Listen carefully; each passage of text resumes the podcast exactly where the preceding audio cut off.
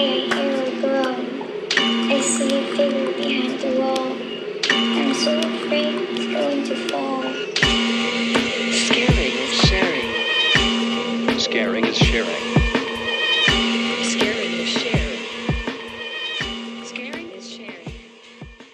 Howdy, folks. It's another episode of Scaring is Sharing. It's the place where we get together to share our scares with each other and you. the listener. Hi, Jeremy. Hi. It's Joe. episode 80. It is 80. 80. 80, 80 freaking episodes. And like every 10 episodes, we do something very special. But first, I'm Jeremy, the original Sasquatch Slim Rusk. and I'm Brandy Joe, the Flaming Scream Queen Plembeck. But more excitingly so, dreams are coming true today. The stars have aligned. Mercury may be in retrograde, but good things still happen in the world. Isn't Mercury always in retrograde? No, it's not. Because lots of times when I think it is, I look it up and it's not, but it is right now. I feel like everybody always says that, so everyone doesn't know what they're talking about. no, but it is right now. And my all time favorite podcast is It's Only a Podcast. And we happen to have the two hosts from that here today. And we're very excited. We have the Merchant of Menace, Christian Estabrook, and the Crypt Keeper himself, Ian Nichols. Hello, gentlemen. How are you? Hello, hello. Good evening. Oh, uh, oh my God. The first time I wrote into your podcast, it was a poltergeist, a post on a poltergeist Instagram, and you read it, and I was on a walk and I about shit myself. I was so excited. what was it? Do you remember what that post was about? I do, I do, because you were doing the Overkill series. It was Mhm, about yeah. part three, and I wrote in because I was like, I can't believe you didn't mention that the first poltergeist was PG, and you were both like, Poltergeist, Pfft, we don't like that movie. That's what I was gonna say. I was like, that's an auspicious beginning to like the correspondence between us. I think that's like our least popular overkill series we've ever done. That's so. and Ian and I were done pretty quick with that series. Once we got to the poltergeist sequels, not a lot Yeah, there for us. That was that was the end of it. That was the end of that. But your podcast is amazing. I've listened to Thank it so much, and I just find you both very charming. I can relate with both of you at Thank some you. points, and we also have very different viewpoints. Which I mean that that's what makes things exciting, you know. Yep, absolutely. But for anybody who's not familiar with with your podcast, tell us a little bit about it. Uh, we're a podcast about horror movies, old, uh, new, old, obscure, classic, and trashy. I don't have the script in front of me, so I had to go from memory. uh, so we try and cover a little bit of everything. We always talk about a new movie and an old movie. That was a big thing for Ian and I once we started, because there's a lot of horror podcasts that try and keep up with everything on a weekly basis, but uh, it was clear for from our kind of initial conversations we wanted to talk about old movies as well so we do a lot of series a lot of retrospectives we do genres uh, possessions slashers universal monsters um, what was the name of the queer series we did ian i don't want to mess it up because if i flip the words it sounds really I know I bad. get e- everything. You have nothing to fear but queer itself, or uh, something like that. Yeah, nothing one to of those. queer but fear itself. There I you go. think. Yeah. yeah. Yeah. 'Cause one we of the were ways like, sounds better than mix the it." other. uh, so yeah, we uh, we've been doing it since uh, Halloween. What 2015, Ian? Yeah, that sounds right. 2015, seven years almost. Yeah. That is insane. Yeah. So, could each of you tell us just a little bit about yourselves, and then we'll get into like a little bit about what you like about horror movies, and then uh, into like the podcast itself. Does that sound good? Yeah. so, Ian, great. why don't you start? And could you also give us your pronouns if you would be so kind, and then just give us a little fun little bio about yourself. Yeah, he, him, uh, 36 year old single man who loves walks on the beach. No, um, I, I don't love walks on the beach because sand gets in your fucking shoes. anyway, um, and you might get murdered, but we're going to and you might get murdered. get Oh, into yeah. that later. Exactly. Topical. exactly. Let's see. I'm, I'm trying to like bio myself into like the podcast context here, but like for everyone who ever went to a liberal arts college and got a liberal arts degree, you'll understand that after you study, say, I don't know, religion, in college, you'll come out the other side of it working in finance and starting a horror movie podcast. that that's what happens. And then you leave the Midwest to follow your dreams. yep, that's you know, I'm still in the Midwest though, so. oh, I'm so sorry. No, But I it's not bad. It's not terrible. But I studied film and then you know doing Oh, things okay. and now I have a horror movie podcast. There you So go. There you go. Yep. There's there at least there's some like linear narrative there though. It is any liberal arts degree. You're just like, what do I do with myself? Yeah, yeah. I don't know. Bag groceries for a while and then figure it out. Um, That's basically what I did. No, but um, you know, Christian and I met through like kind of a sister podcast, and literally our podcast started with, "Oh, should should we have a podcast about this?" and it was like, "Yeah, we should." Okay, that's literally how it was. It was just like on a Facebook thread. We weren't even like Yeah. talking privately. It was all public. Yeah. but Awesome. yeah so currently i i just have my my regular old day job in portland oregon and every other week i watch two or more movies and i don't know this is just like this is the thing i do outside of work that's a hobby and a passion and whatnot which is why it was so easy to say yes to your invitation to come here yeah And while lots of times you're boo weekly, as you say, right now you're weekly because you're in your overkill series with Final Destination. Yes, are. exactly. It has begun. Final Destination. we, you know, honestly, we were so surprised by how many people were into this latest Overkill series. Like, We we were just kind of like, you know what, we're doing it, and people could deal with Yeah. with us talking about this like pretty two dimensional franchise. And then we announced the first one, and everyone's like, I'm so excited. It was it's great. It's great. It is a lot more exciting. buzz than even for Nightmare on Elm Street, which That's I can't I can't figure out. I don't, I don't really know. blowing. Yeah. I don't know what Yeah. the explanation is, but yeah, people are kind of going out of their minds for this Final Destination series. We've only done uh, the first one so far, uh, but Ian and I, not even for homework, have kind of been addicted. So we've already been watching the sequels even before recording episodes. So Yeah. we are at peak excitement for it as well. Well, Christian, now it's your turn. Tell us a little bit about who you are. Yeah, so I'm out here in the San Francisco Bay Area. I grew up in California around these parts. I actually ended up almost by accident buying a house in the same city I was born in uh, 35 years ago. Uh, and I've lived all like 20 different places since then, uh, moved around uh, quite a bit, but somehow got back here completely by accident. I uh, grew up uh, uh, in a pretty conservative uh, household, a lot of uh, religious background, things like that. I didn't study it in college like Ian, but that does come up in our movie discussions of like, oh, you studied this religious thing. I live this religious thing. All right, let's talk. let's bring that into this movie discussion. Yep. So that comes up from time to time. Uh, I studied English in college, but I'm also in finance. So go figure. Uh, like like Ian, you know, backed into you know finance uh, career Mhm, and uh, horror podcasting. So uh, that's it. I got a, I got a couple of kids, so they keep me busy. You know, most of the free times watching movies, getting ready for podcasts. Also, like Ian, it's weird. Lots of lots of echo, lots of overlap, as is typical for us. I don't like walks on the beach either, uh, to be honest. Um, you know, as Anakin, you know, Skywalker once said, I don't like sand. It's just, it's just not a pleasant experience. You you walk on the sand. If your feet get wet, then the sand gets stuck. You got sand in your shoes, so you have to. I don't know. It's just, I, I don't like it. I don't like the whole thing. I do like kind of going to the beach, but you know, standing on a boardwalk or something is ideal. And what are your pronouns? He, him. I apologize. Yeah, No, I didn't didn't, that's- didn't mention that at the top. If you that's- slip something else in there, uh, that's that's no problem. But those are preferred. That's amazing. Well, thank you both for that. So, a big thing we do with all the guests we have on, uh, and something we've analyzed in depth now, it's like our whole frickin' show is personal horror aesthetics. What Hmm. would you say are your, what's your personal jam? What do you like most out of horror movies? And the vice versa. I could I know a couple of yours, especially Ian's. well, Christian, you start this one off. Sure. Uh personal horror aesthetic. Uh so so like what what like me as a as a horror person that as a that type of thing. Yeah. Uh, I mean, as is as we've said on the last hundred and something episodes of the podcast, probably something along the lines of slashers uh, is big for for me. Uh, slasher horror movies, uh, sequels. Uh, this this is one of the areas where Ian and I uh, differ. Is I'm big on franchises and sequels and obsessive compulsive rewatches of them and re-rankings and posting lists on Letterboxd.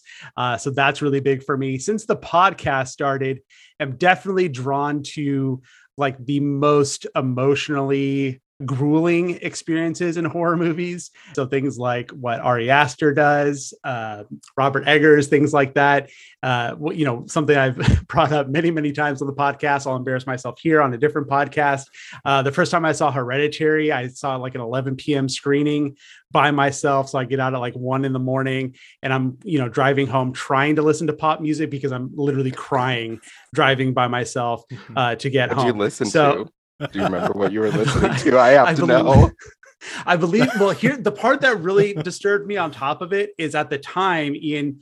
Uh, this was when we were doing the Exorcist Overkill, and I was Mm. listening to the Exorcist audiobook, which I was not listening to on the way to the movie theater. But when I turned on my car, it picked up with the Exorcist. I'm like, nope, No. this is not the vibe right now. I do not, I do not want this at all. So I turned that off quickly. I believe I switched to to Weezer, and I was like, oh, if I listen to Buddy Holly, that I can't I can't be too scared if I'm listening to Buddy Holly. Uh, that was a that was a rough night. I like tried to find something to like calm me down. I was so emotional after, and I was like, I don't want anything scary. I don't want to laugh either. I want to feel no emotions. So I put on Netflix and I started watching The Truman Show, and for some reason that chilled me to my core. Like it was like, oh, this is so icky watching this. Uh, so then I just you know forced myself to go to bed at like two or three in the morning.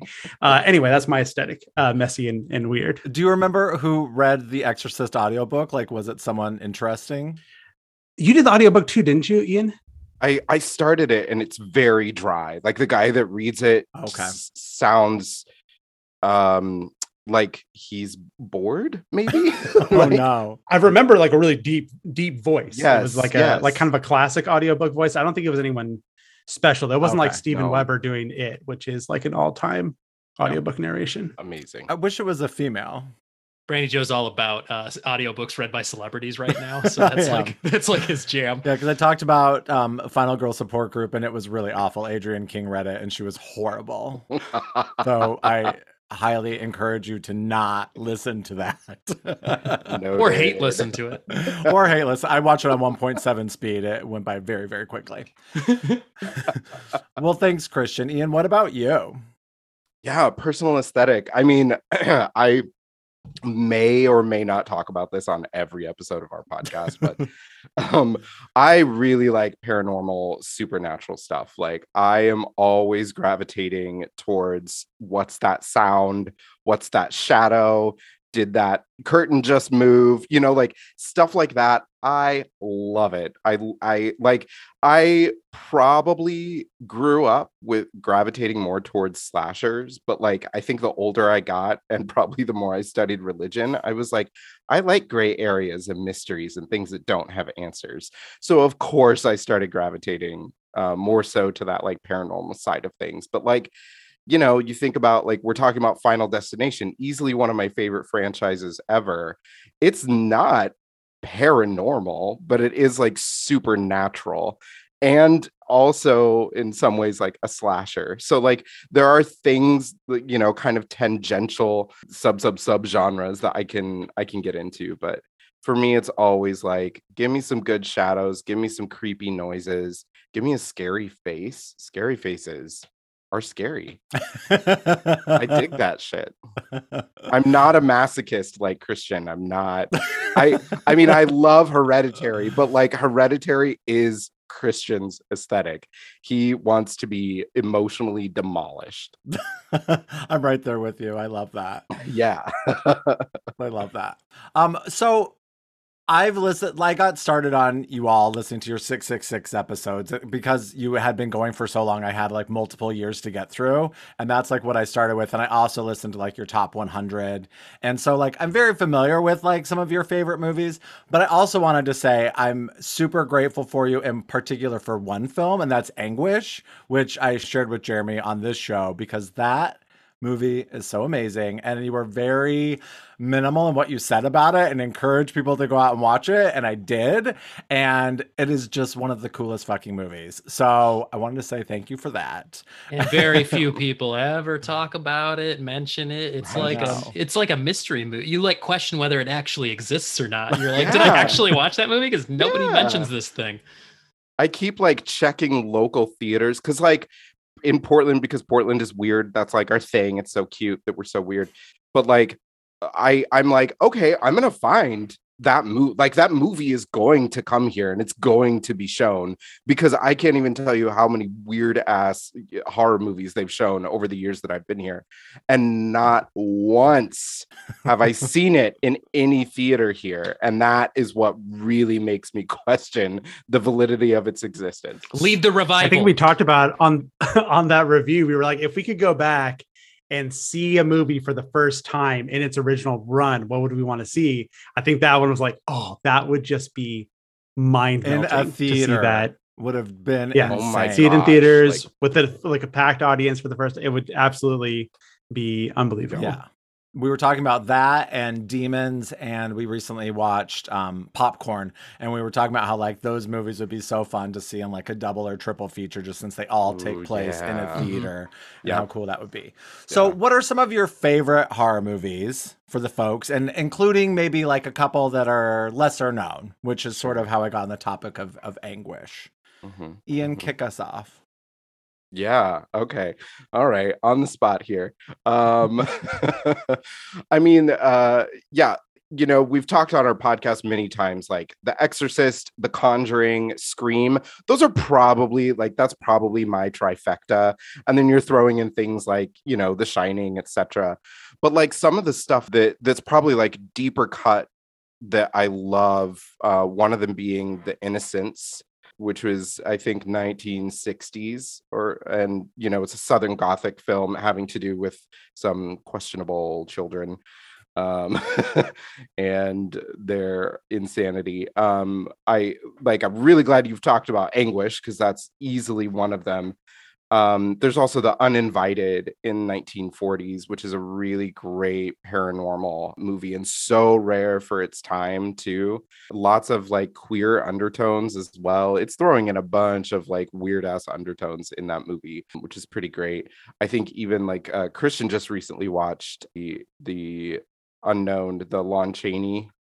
Yeah, I was just gonna bring that up because I Mm, wrote that yeah. down. I actually illegally downloaded it because I really want to watch that too. Yeah, yeah, Yeah, and it's impossible to find. So that's how you right, gotta do it. exactly. It's about like a circus, right? Yes, Like a s- Yeah. like a sideshow Yeah. performer or something. It sounds very interesting. Yeah, yeah. It's it's fast. It's like problematic, but 1927 Sure. or 28 or something.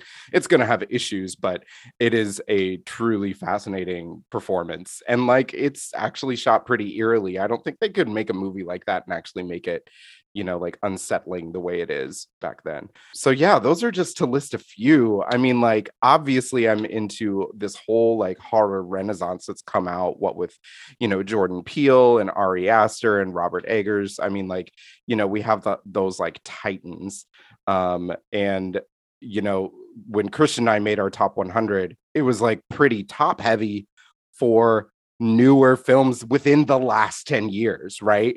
I'm not talking newer films in the last like 40 years. It was Mhm. really top heavy in the newer films of the last 10 years.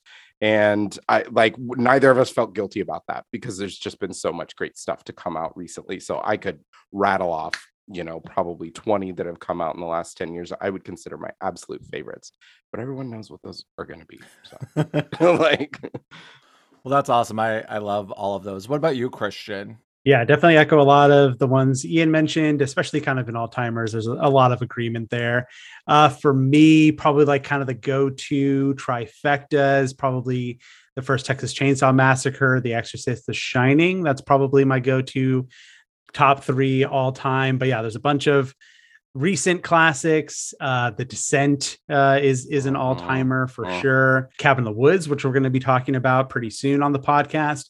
Uh, one that was polarizing that I'm, I'm really happy we had it high on our top 100. Ian and I both loved it. The year it came out was Darren Aronofsky's Yes, Mother.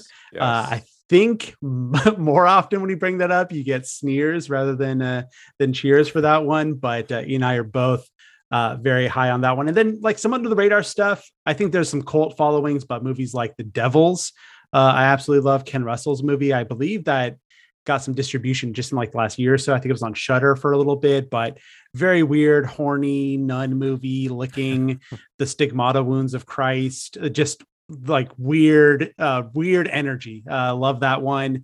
Uh, Possession, uh, movie from the early 80s Mhm. uh, very uh very big dramatic uh almost melodramatic but then also like creature stuff and just out there wacky performances.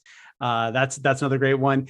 And uh I don't know. I, I I'm looking through your guys' films. There's some like really small ones. I, I think we may have put you onto these, but like Ian and I also bonded early on over a movie called Lyle, which is a Mhm. lesbian remake of Rosemary's Yeah. Baby that Ian and I famously rank higher than the original Rosemary's Baby, or infamously, maybe. I don't Not know. feeling guilty. It seems a little blasphemous, but yeah, we're doing it. Yeah, no problem. Like we have no no qualms about that uh, whatsoever. So yeah, there's a ton. Yeah, we we are not as big of a fan of that film We as were you all are. Not into Lyle as much as you guys. So but you know, that's what makes us unique. Yep. Sure. and I love it. do horror movies still scare you? And it sounds like yes, because you already kind of touched on that. But um, you know, Hereditary i- did the, did if trick. so, you know, Hereditary did it for you. So yeah. Uh, any others come to mind? Yeah, I mean, I still I still get chills when I uh watch certain movies. And sometimes they're not even like the movie doesn't even have to be scary. It'll, you know, it'll just be like what's creeping behind the the the door there and I'm just like I I'll still get chills. It's actually I love that I am easily scared by movies. I I I genuinely hope that never changes, but you know, the more horror movies you watch, the more desensitized you're going to get. um, but they still scare me to this day. I can't think of one off the top of my head recently that you know sent chills down my spine, but it still happens. And I'm his house did it. that for me. I remember being creeped out by the shadows Mm. after I watched his house. Yeah. It was just and what a an amazing movie. It's just so powerful. I love that. So good. Yeah. yeah. What Yeah. about you, Christian? Yeah, I think I get scared pretty regularly. It has to be something pretty major for it to really stick with me, like Hereditary did. I think the, only semi recent, this is 10 plus years ago now, but I remember having nightmares after seeing Paranormal Activity for the first time. Uh, that really got to me. I saw it by myself.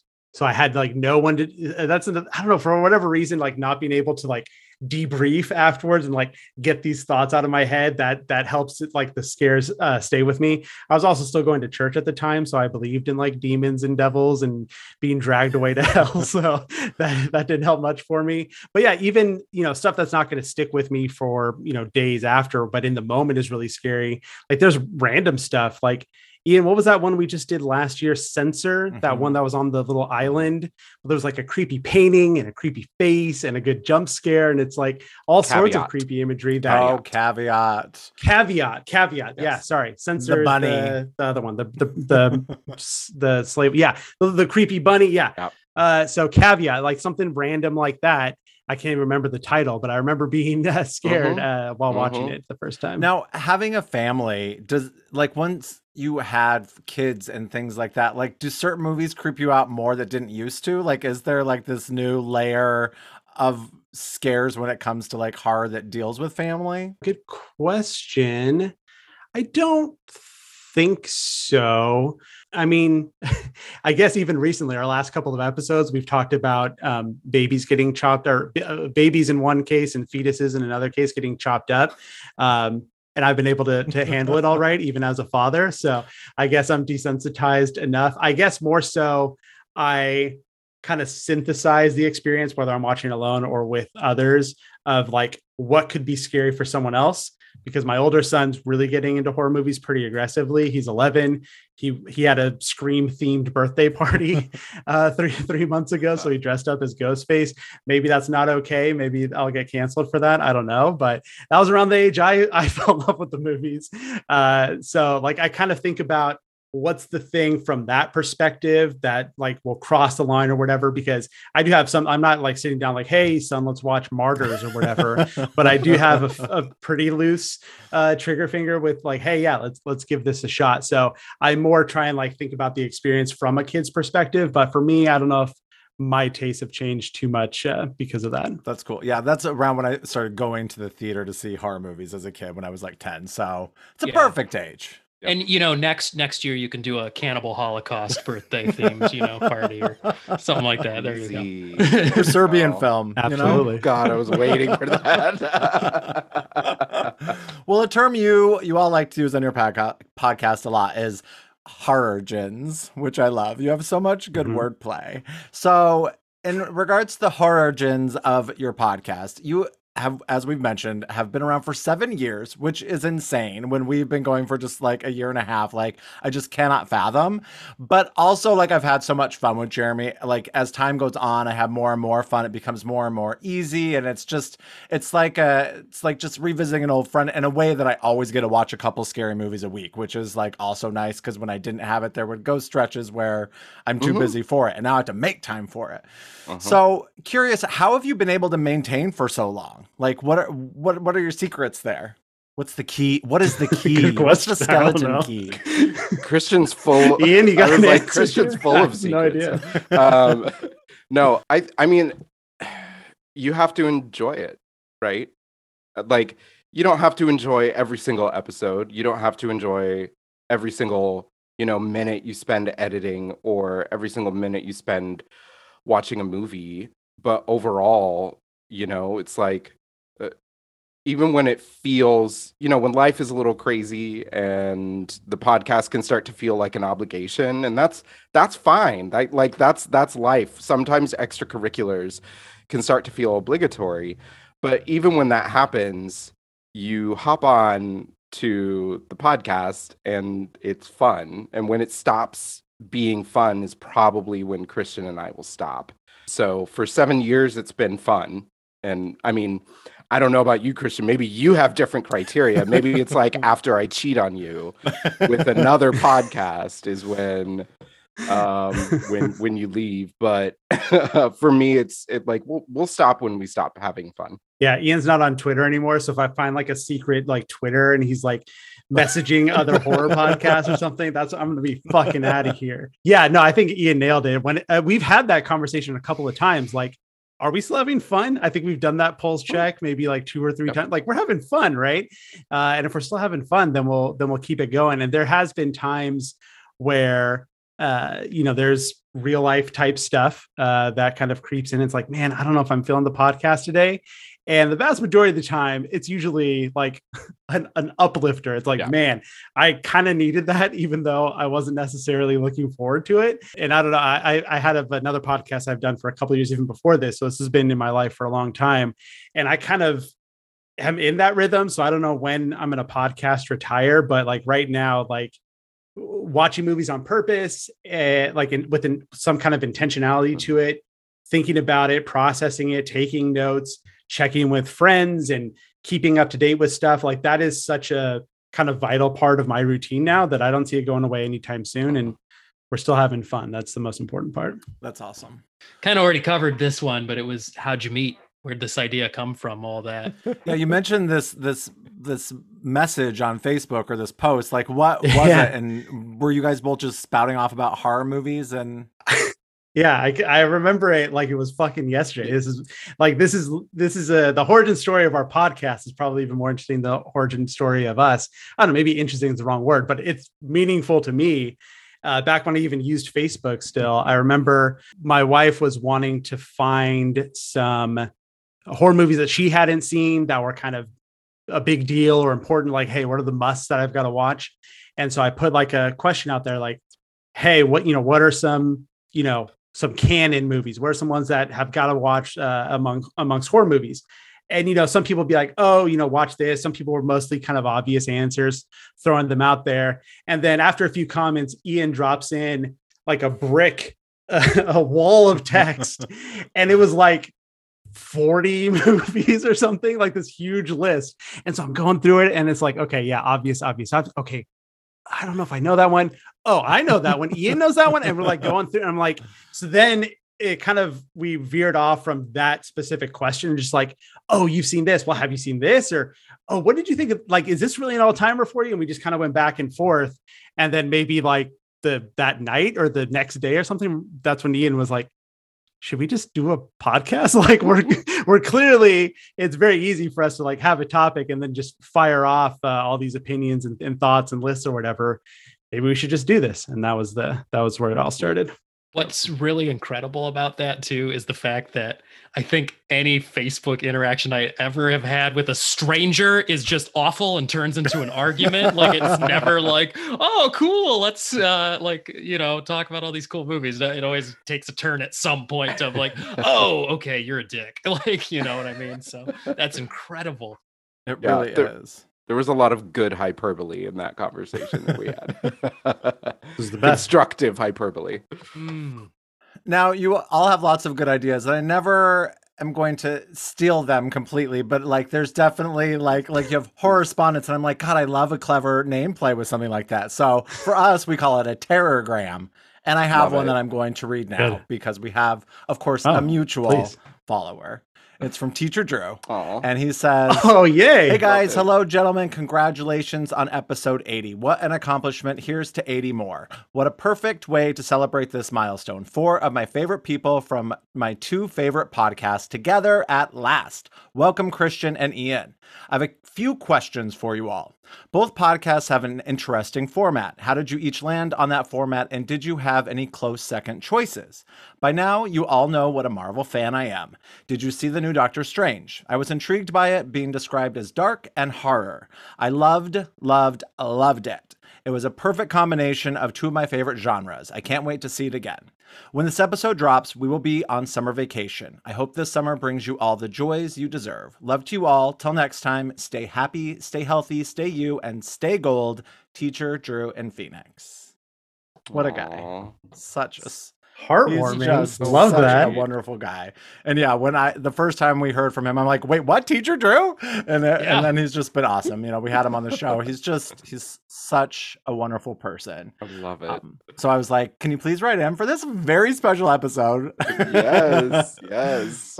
So yes, do you ha- did you have other options for how you wanted to approach your podcast? Because while it's evolved over time, it sort of has stayed in that same vein. You sort of now always have like the two episodes or two movies for the most part, and in the beginning it was sort of like one offs. But did you have any other ideas, and did it, how else has it evolved over time from seven years ago? I don't think we talked about many other options actually. I, I think it was always going to be like new or new and old. Um and and really what it was what the conversation was around was how frequently we were going to do it. I think that was that was the big one. And spoiler alert, it all came down to logistics because there's not a new horror movie worth talking about every single week.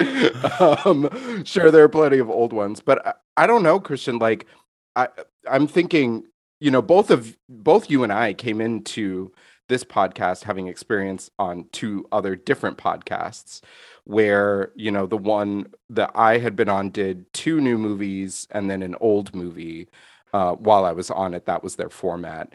And then Christian, I can't remember if you guys did the same, if it was always like new and old, but that like there was an iteration that we had already had experience with that we knew worked, and the the new plus old.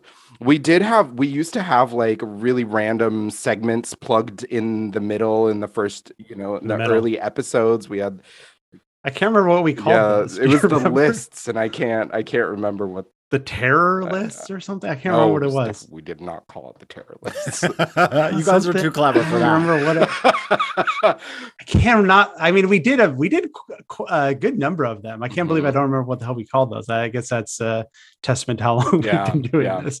that was That was a good idea. We got rid of those. That that that did get a little little stale. That's really the only major change. Other than that, other than those that like mini list segment we did in the middle, the show's the same. You know, we start off. You know, a little bit of catching up. How are things going? Anything anything worth talking about? You know, checking if there's any uh, listener feedback, any horror horror respondents we call it, um, and that you know that got picked up more and more over the years, and we love that. We love when people ask us questions or take us to task on our opinions or whatever it is. That's really fun. But then besides that, you know, we talk about a new release and we talk about something old. I guess maybe um, that's another kind of evolution is before we basically would just kind of trade back and forth. Like Ian would pick an old movie and then I would pick an old movie. We go back and forth. And after maybe the first two years, I think from there we started doing themes. So we would do um, the first ones were long. We did like slashers for an entire year. So 26 episodes, we would talk about a slasher at the back half of uh, an episode. And um, after we did a couple of those long ones, now we're doing shorter ones, um, kind of grouping ideas together. And even that was utilitarian, right? Because what Christian and I and anyone is in the habit of doing when when trying to schedule a movie that you want to talk about, um, you're gonna always gravitate towards a movie you've already seen, right? And so sure. and then and then what happens? You start running out of movies that that everyone uh, like knows and is familiar with. Like you you got to keep some of those like in the savings account for if you're going to end up doing a podcast for 7 years, you know? and so and so like that that idea kind of came up with us talking about like okay, you know, we need to get into deep cuts more and start bringing up movies like Anguish, which we had would never have talked about if we didn't go with a theme. Like I, I can't uh, picture a world in which we would have talked about that. So that Yeah, the themes force us to like do more research of like, okay, we're in this sub sub genre or sub sub sub genre sometimes. Like, where's some weird things that we can find? And sometimes we collaborate on programming those. Sometimes it's more Ian than, than myself, things like that. But I think generally we like to sprinkle in a little bit of stuff we haven't seen.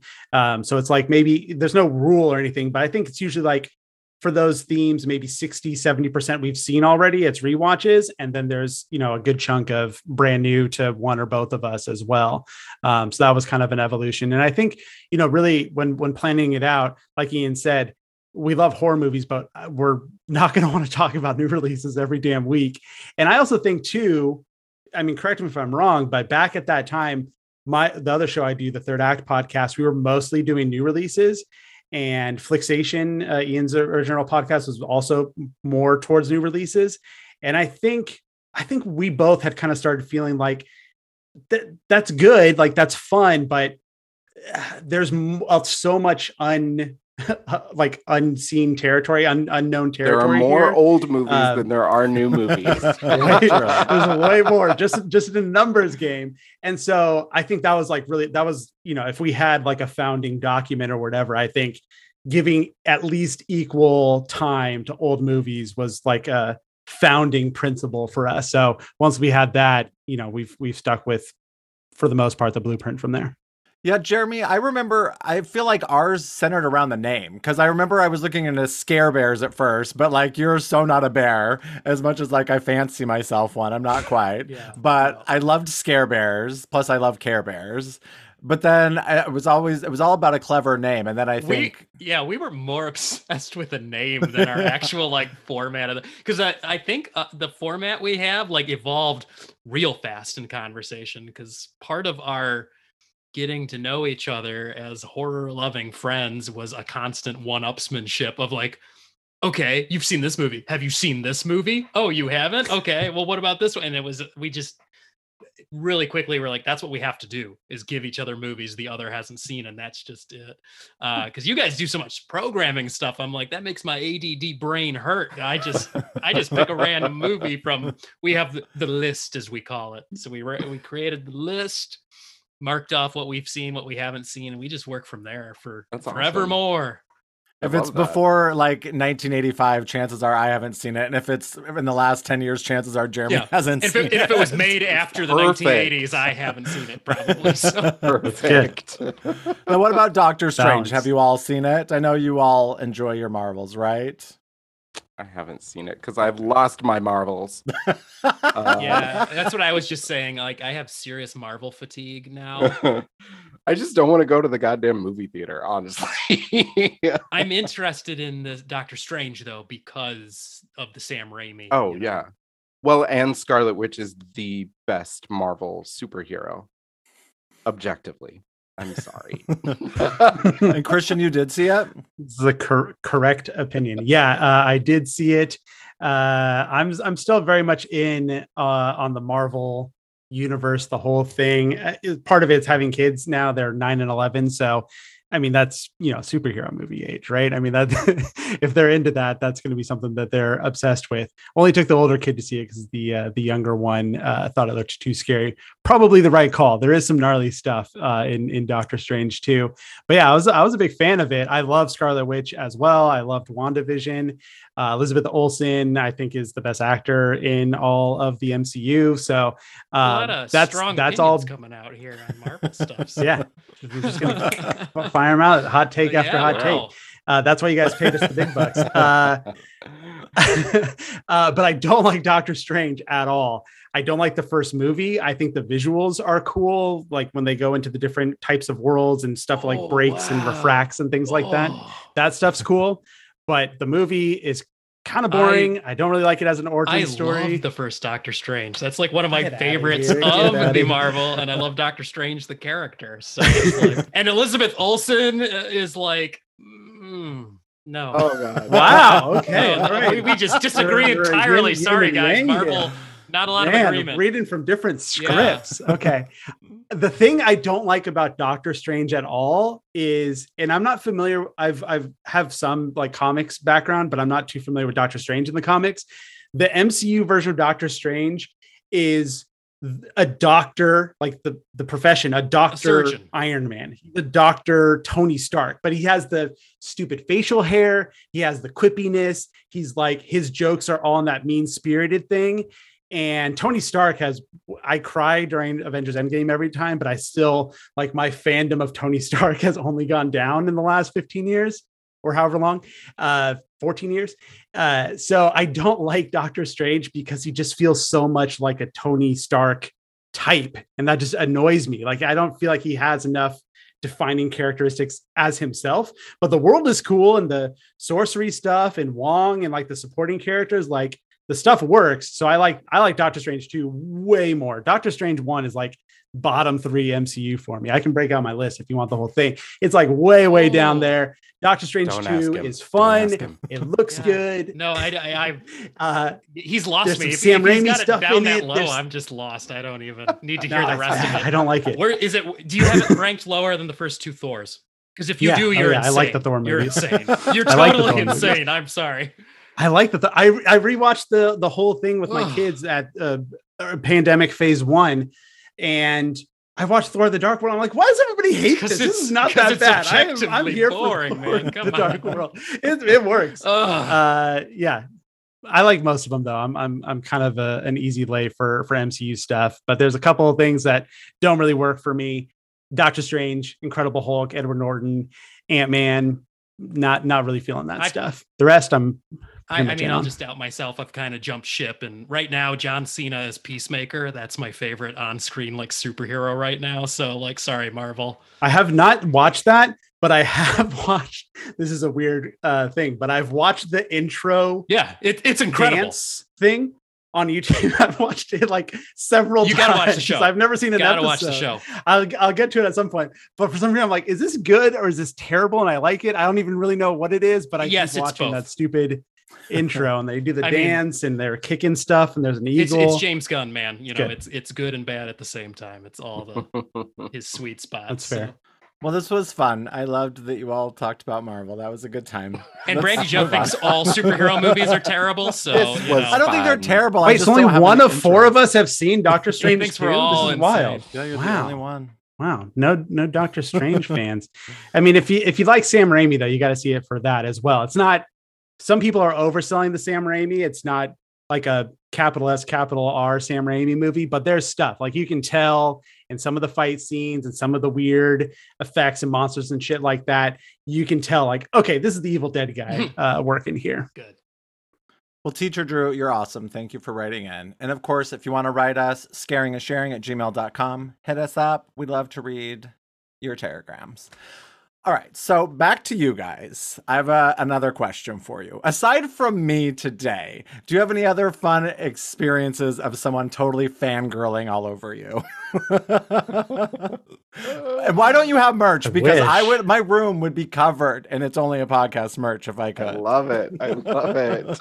We've talked about merch, and then we're both just like, oh, it sounds like Yeah. a lot of effort. well, when you do, I'm there. okay. Okay.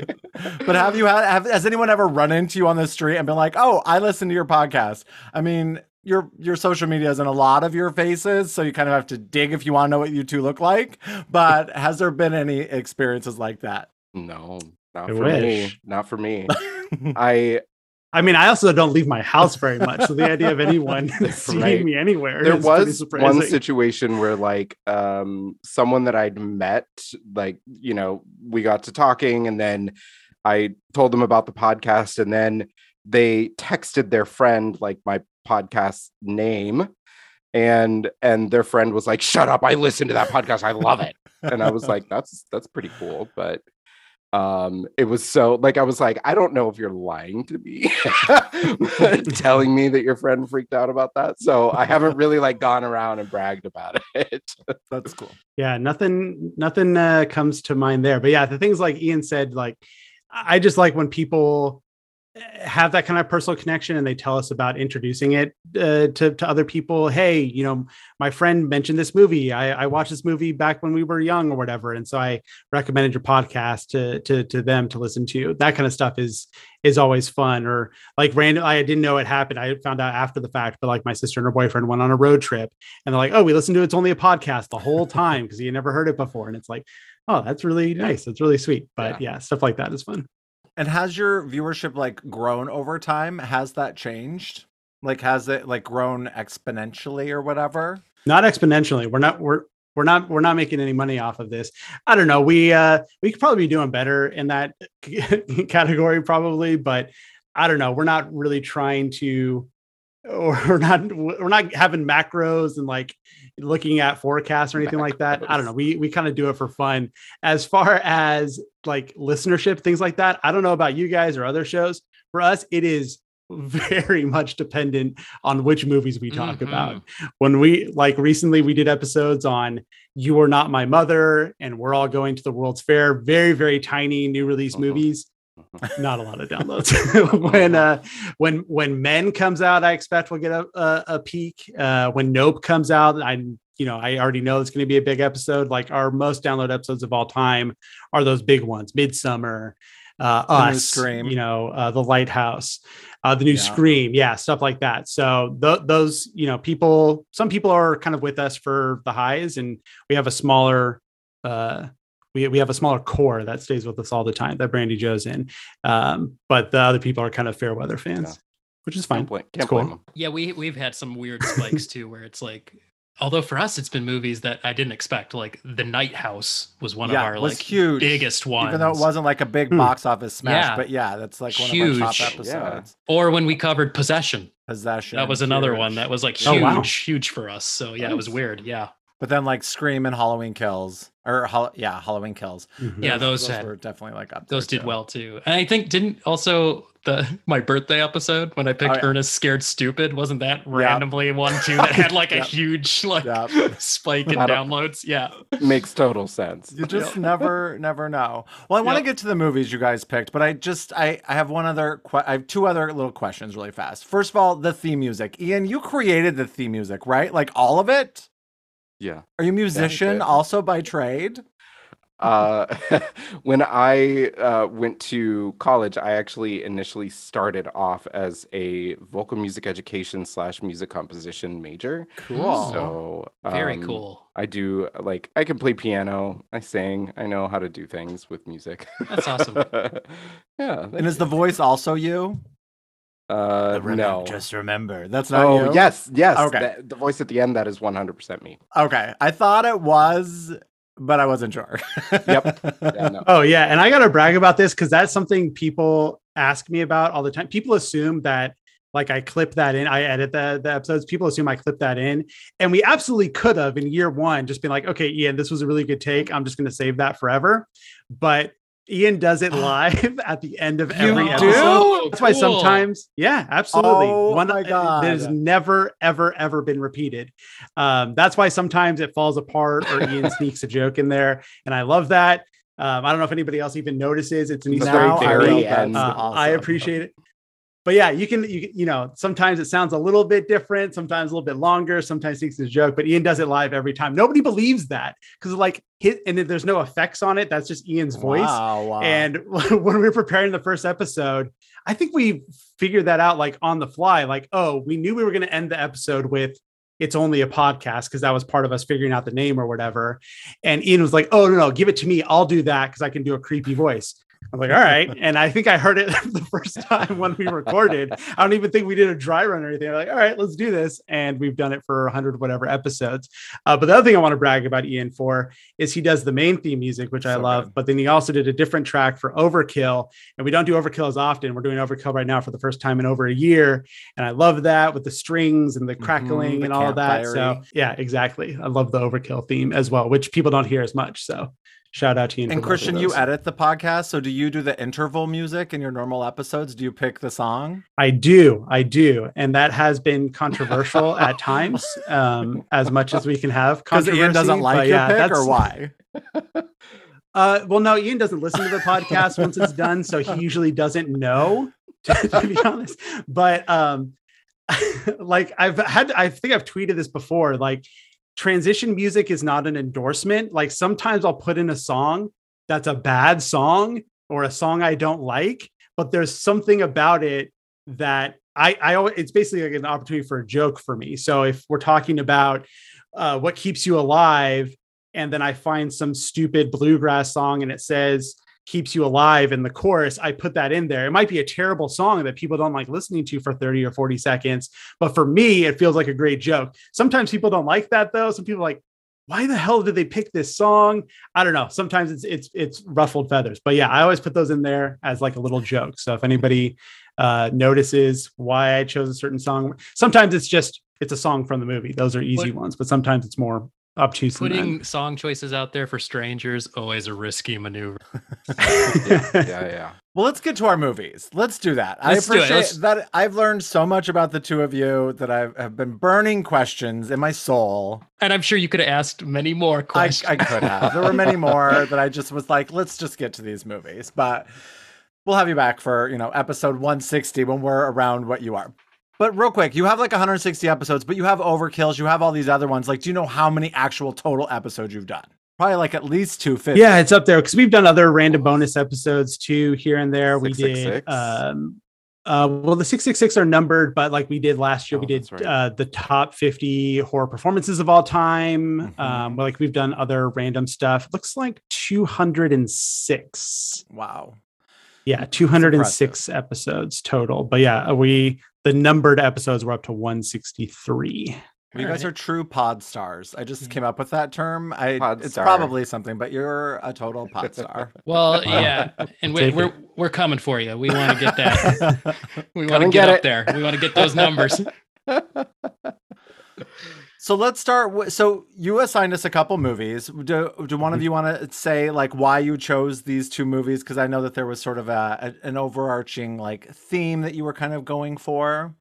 Gay. yeah, Gay. yeah, gay, gay, gay was a, a big thing. Yeah, no, we we we threw out a couple of options, and before we kind of uh, got firm on any of them, um, you know, not actually firm, but like Uh, you know what I mean. Um, we were like, okay, what's what Not Stranger the- by the Lake firm. exactly. What, keeps you alive firm? What's the energy we want to bring as guests, right? Both of us coming out, but like we feel like we got to represent us. It's only a podcast here. and so we're like, what are we going to bring? And pretty quickly, we're like, it's got to be queer horror. And if we can get full frontal nudity in there, that's that's also important. So we threw out a bunch of other options, but that's what we kept circling uh, around. And I think I think we, uh, Ian, think- I'm going to just say, it. I think we nailed it on these on these picks. yeah, I think uh, we were we we definitely found a movie that has a little bit of full frontal male nudity in it. So we sure yeah, did. tough to find. And after just listening to you talk about final chapter, and you were like, "Where's the boy butt?" And I'm like, "Well, you just have to watch Stranger by the Lake because you get it all." Oh yeah. Let's start with All of what it. keeps you alive. Let's go backwards in time. Let's, and well, I'm not going to say anymore. But Jeremy, will you kick us off with uh, I will. I will. some? What keeps you alive? The what keeps you alive? What keeps you alive? The tagline is "There's a demon inside," and the description on Letterboxd is "Majestic mountains, a still lake, and venomous betrayals engulf a female married couple attempting to celebrate their one-year anniversary." A female married couple. Oh boy. I think uh, I think a straight wrote that summary. If I could be so bold. What didn't? Definitely a I, mean, I was gonna say, yeah. didn't a straight write the movie too? I think? Yeah. Oh, yeah, yeah, the, the guy so. who directed right. it, Colin Probably. Minihan, Minihan, I'm not exactly sure how to pronounce it. He's a couple with the lead gal who played Jules. They're mm-hmm. a couple. They're not married, but they're Oh, a okay. couple. Okay. Yeah, I think it was written for about a straight couple, and then they swapped it and said, "Let's make a, a same-sex couple." Okay. Well, I guess I'll start us off because I've seen some people's Letterboxd here.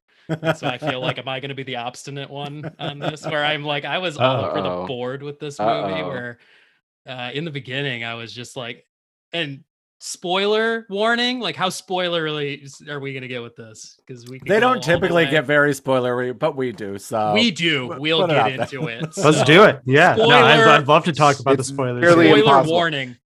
10 minutes in is the first Yeah, spoiler, exactly. And that's what I was going this to is say. kind Like of the hard. opening Yeah, of yeah. this movie, I was just like, oh man, this is really similar to some of that stuff Brandy Joe's given me in the past, where I'm just kind of bored, waiting for something to happen. Like they're just living their life and some weird stuff, and then it happens, the Yeah. incident, and I'm like, incredible but then it kind of like backs like it kind of goes all over the place for me like i'm still deciding how i feel about this movie because there's a lot of great moments but there's a lot of character choices that i think just don't work and I really don't like the ending of this thing so like that really took away and i spent all day thinking where i'm like okay so this movie was like the dark twisted version of the subplot from Addams Family Values of Uncle Fester marrying Joan Cusack, and you know, I was like, "That's that's what this was," but a dark, serious version of that same thing. So what do you boys think? Had you both seen it before? Yeah, you did it on the we- show, yeah. right? We Both reviewed it. Uh, it was on Ian's top six for that year. I think it was a near miss uh, for mine when we did the 666 episode. But yeah, I think it was right towards the end of the year uh, where we'd done all kind of the heavy hitters. And at that point, we're trying to unearth some VOD gems and came across this one. And we were both big fans of it. Yeah, big time. This is one of those movies that just kind of takes you by surprise if you're not expecting it. and, and did you, you know. guys rewatch for in preparation?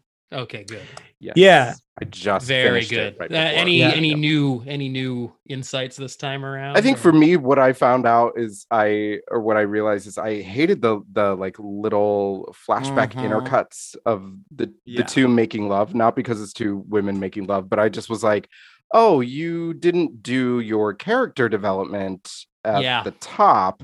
So now you're trying to convince us that they were madly Mhm. in love. And and like, but that's that's what you that's the you know the gamble you take when your you know when your first like twist is at 10 minutes right? Like uh, you would have to just be an amazing screenwriter to convince us that these two characters are madly in love and you desperately hope that they you know end up as a coupled unit to live happily ever after in 10 minutes time that's really hard. Yeah. you have to be the writers of like up right? I think I like the way that they did the relationship and they had to withhold some to some degree because you get more of the uh, background. Which one's the evil one? It's uh, Jackie. Jackie or, or slash Megan. Megan, yeah, that's her other real name or whatever. Because you get those reveals of like, okay, she has this violent past, she has this uh, this other romantic past, so you have to kind of build some of that in. And I think if you show too much of their relationship, that could feel rushed too because the movie has to get to all these twists and turns. That's the meat of the movie. Um, it, like thinking about it, uh, I don't know if you guys watched the movie from this year, Fresh, where Not you have yet. like this 20 minute segment where you're spending with them. And I think that movie totally works. Big fan of, of that. But you get that where it's like you get the meet cute, you get the relationship, you get things started, and it's like, okay, this moves a little fast. Like, you know, you can have the straining credulity of like, okay, are these people really soulmates? But in the other case, it's like, okay, are they really falling in love that fast? You could kind of be damned if you do, damned if you don't, uh, to a certain degree. And I like how much is left vague so it can be filled in later. Because I think this movie's about red flags. I think it's about the things in someone who's important to you, uh, a, a relationship in, in this scenario, where you see things about them that you either choose not to see or you want to overlook things like that. Because I remember a- good chunk of our review, Ian, was about the song that Jackie sings when it's like, okay, you're at your romantic cabin getaway and you pull out the acoustic guitar and you're like, there's a demon inside, blood let it out, blood let it out, blood let it out. And it's like, what the fuck are you talking? What are you singing to me right now? Which And it's all, I, and like I she starts really want to redo that as a death metal song. Like blood let it out I Yeah. want it. I want like somebody do it. That would be awesome. it's Yes. it's ripe for that for sure and like she like comes on to her and almost like distracts her with sex because she's like you're kind of creeping me out right now and i don't want it to be a thing so let's just fuck i guess i don't know but it's like that's a that's a pretty glaring red flag of like hey this is the song that like came to mind while we're sitting here together with like a bottle of wine uh and so i, I think that's I don't know. For me, like what I walk away from with the movie is like what you're willing to overlook because it's someone that you're already connected to because you've kind of already attached emotionally or maritally or whatever it is like there's some kind of bond that you have and that makes it really difficult to kind of let the thoughts of this person's not who I thought they were you build up all these walls to not let those come in I think that for me that even comes into play with some of the decisions later in the movie of like her going back, her not being able to escape, her not being able to get away. And honestly, we kind of came to this pairing in a backwards way almost. I think they pair wonderfully together. So I like this movie more Yeah. watching it a day a Yeah. day before I watch these two movies on back to back nights. I think th- those themes.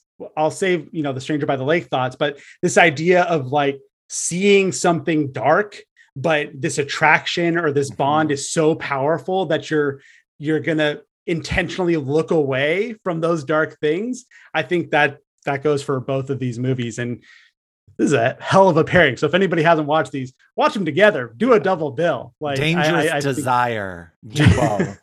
Yeah. what it's all about. Absolutely. And I really love the cinematography in this movie. I feel like it Yeah. breathes. Like there's so many times where I feel like I'm just like like I'm Mm. just feeling it. It's just like moves so beautifully. And I love the outdoor shots. Like I just think they're awesome. And I love the very, very, very end. Like the last moment, I love so much. Because it's like what I wanted. And I couldn't remember if that's how it happened. And then it does. And I just Yeah. think it's it's fantastic. It's open-ended, but it's also like, ah yeah, like it's great.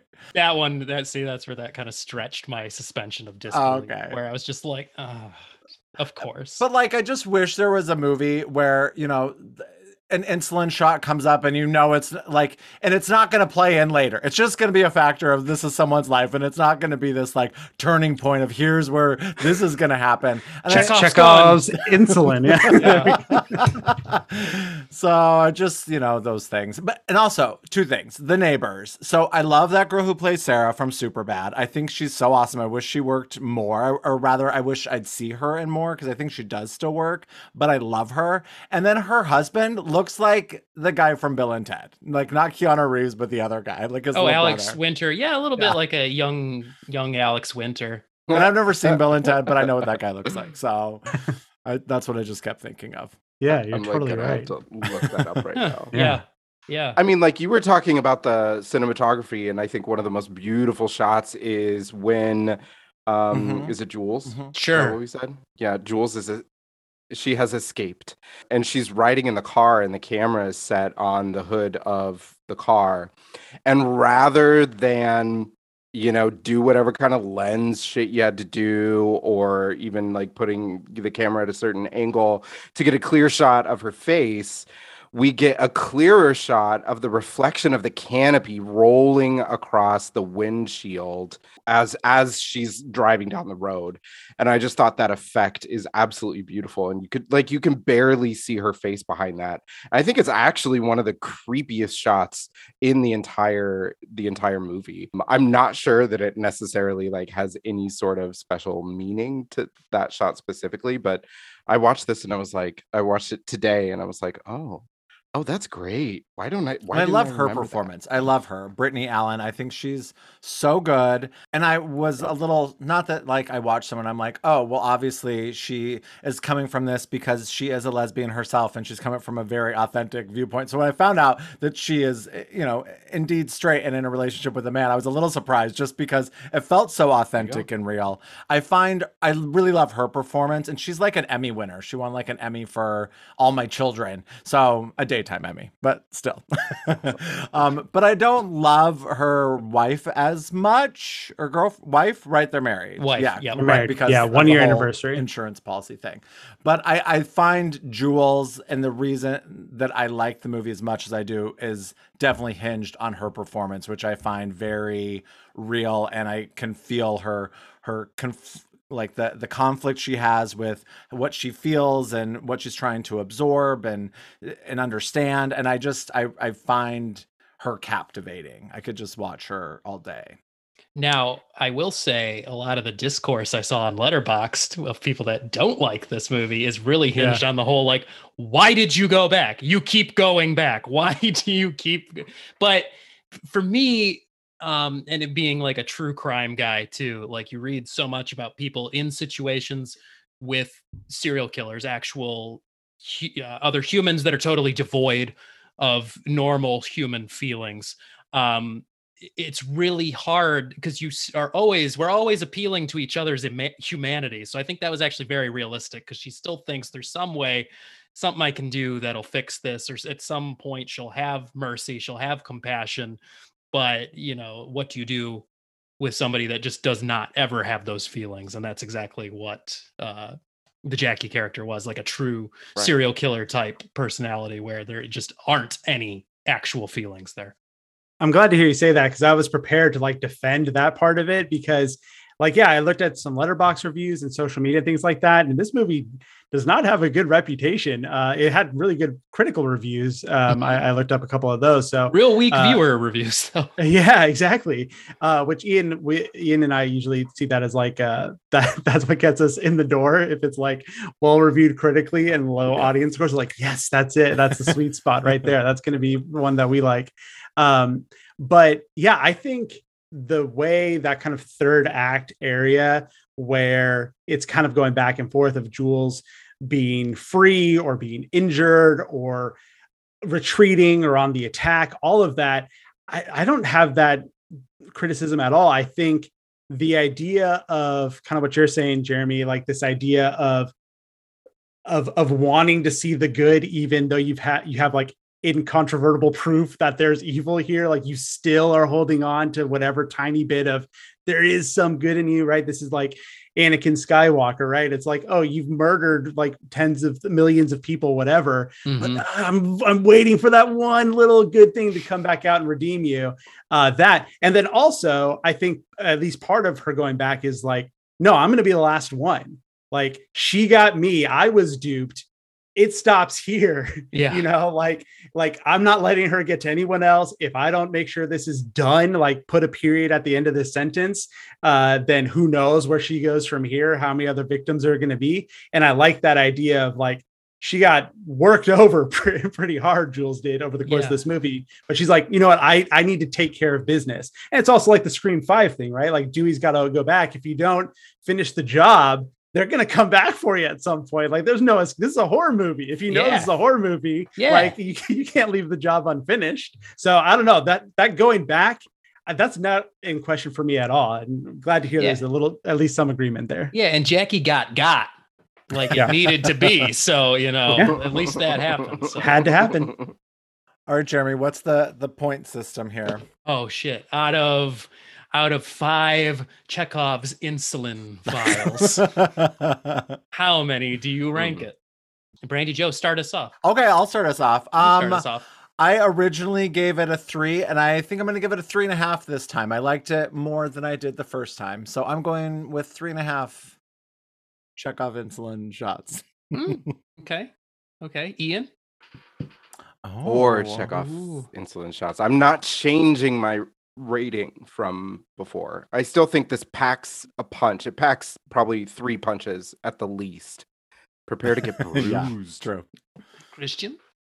I'm gonna go with a strong three and a half Chekhov's insulin vials uh, out of five. I, I can, I'm I'm I'm inching towards four. Like I could go four. I'm gonna stick with three point five. I think it's a very good movie.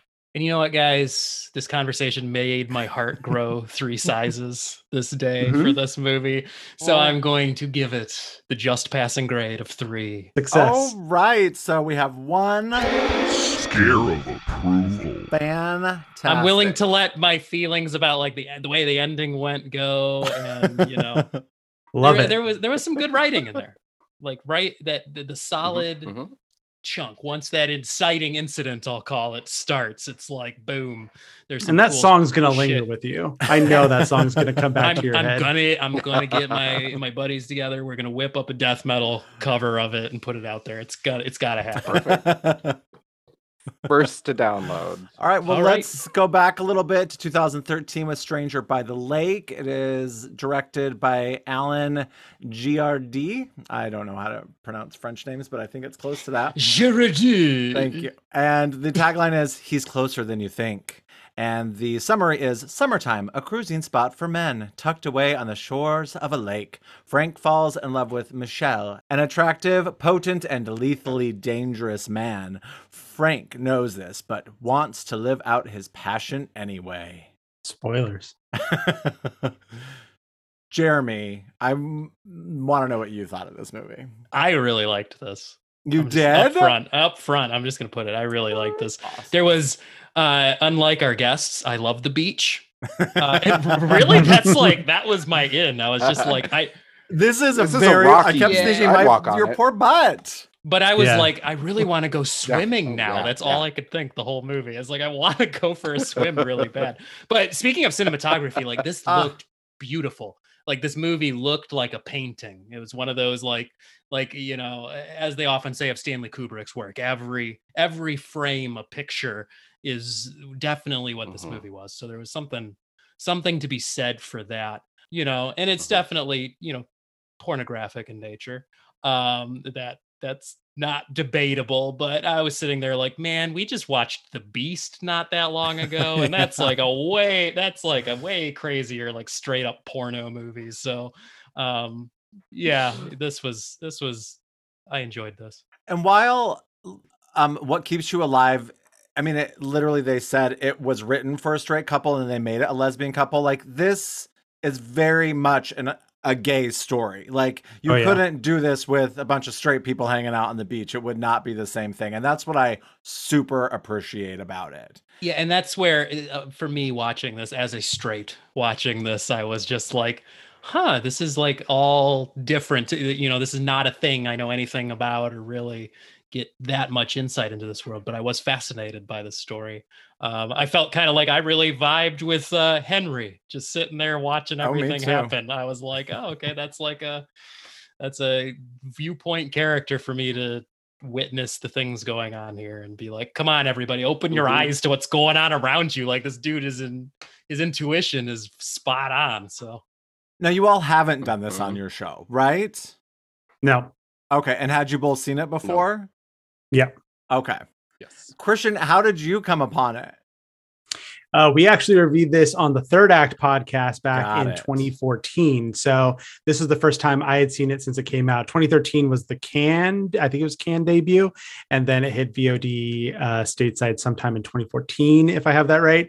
Um, so I saw it around that time. I liked it then, um, but I've changed quite a bit since then. I, I mentioned this this earlier. I think I might have still been going to church the first time I saw this. So, you know, my headspace might have been a little, little different at, at that point. Uh, now I'm a little bit more uh, open minded. Uh, I always liked it, but I, I feel like the first time I watched, it, I feel like there was a little bit more of like internal struggle with me watching it for whatever reason, just like personal, like where I was in life. Uh, now, though, whew, are you asking me for my opinion now too, or Yeah, please. This movie is like a fucking masterpiece. This movie's so fucking good.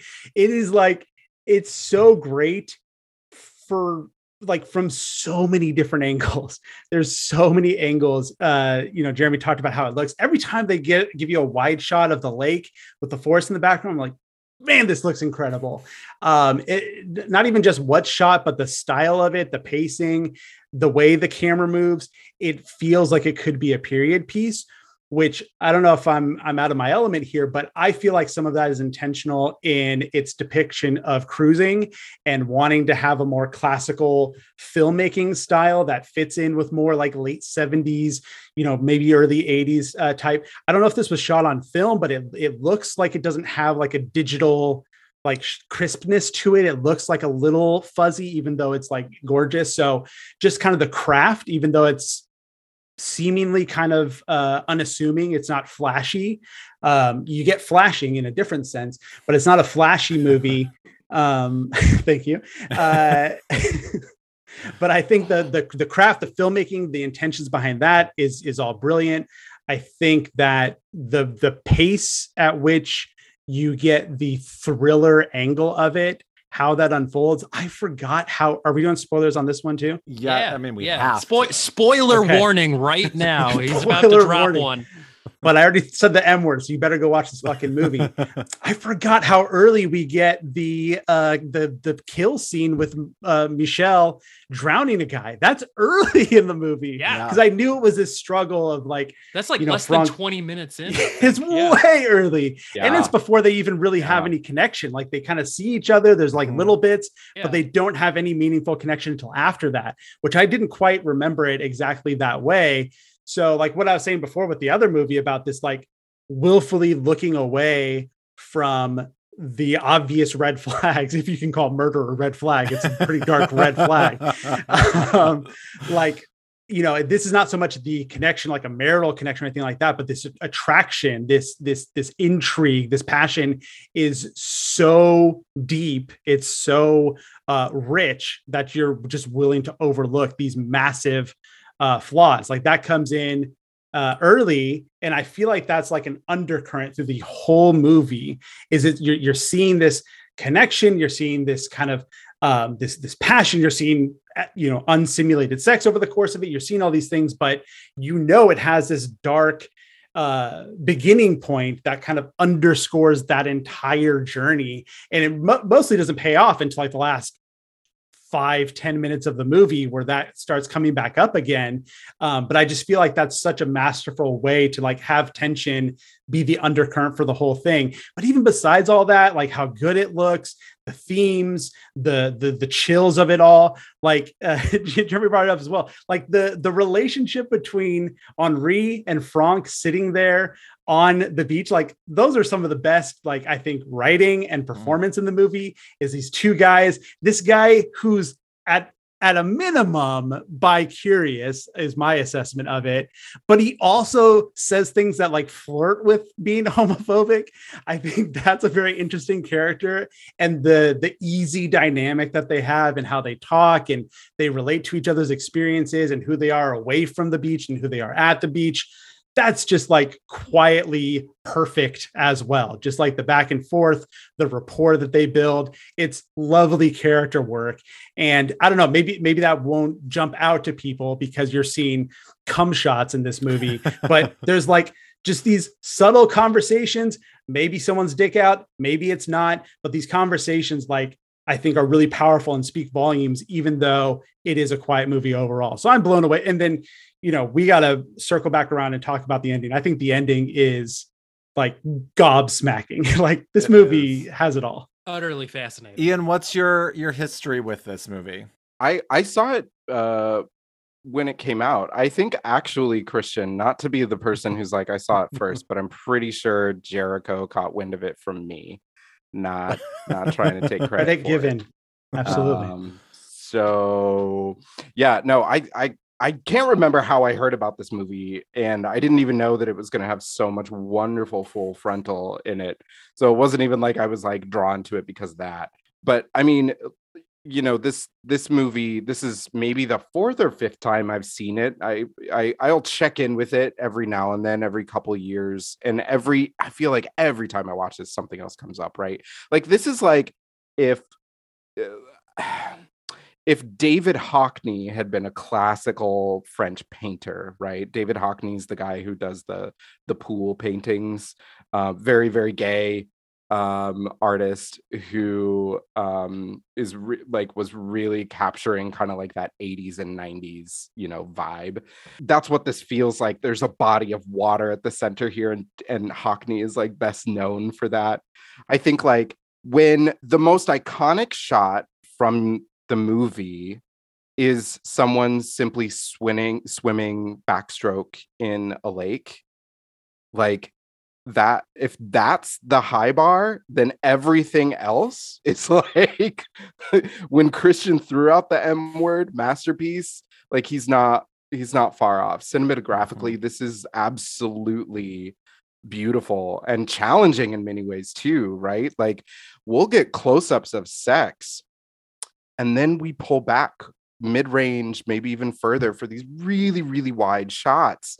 So then we kind of become these voyeurs but we're but like he, it's really challenging because in a wide shot we're we're we're kind of like almost like peeking through.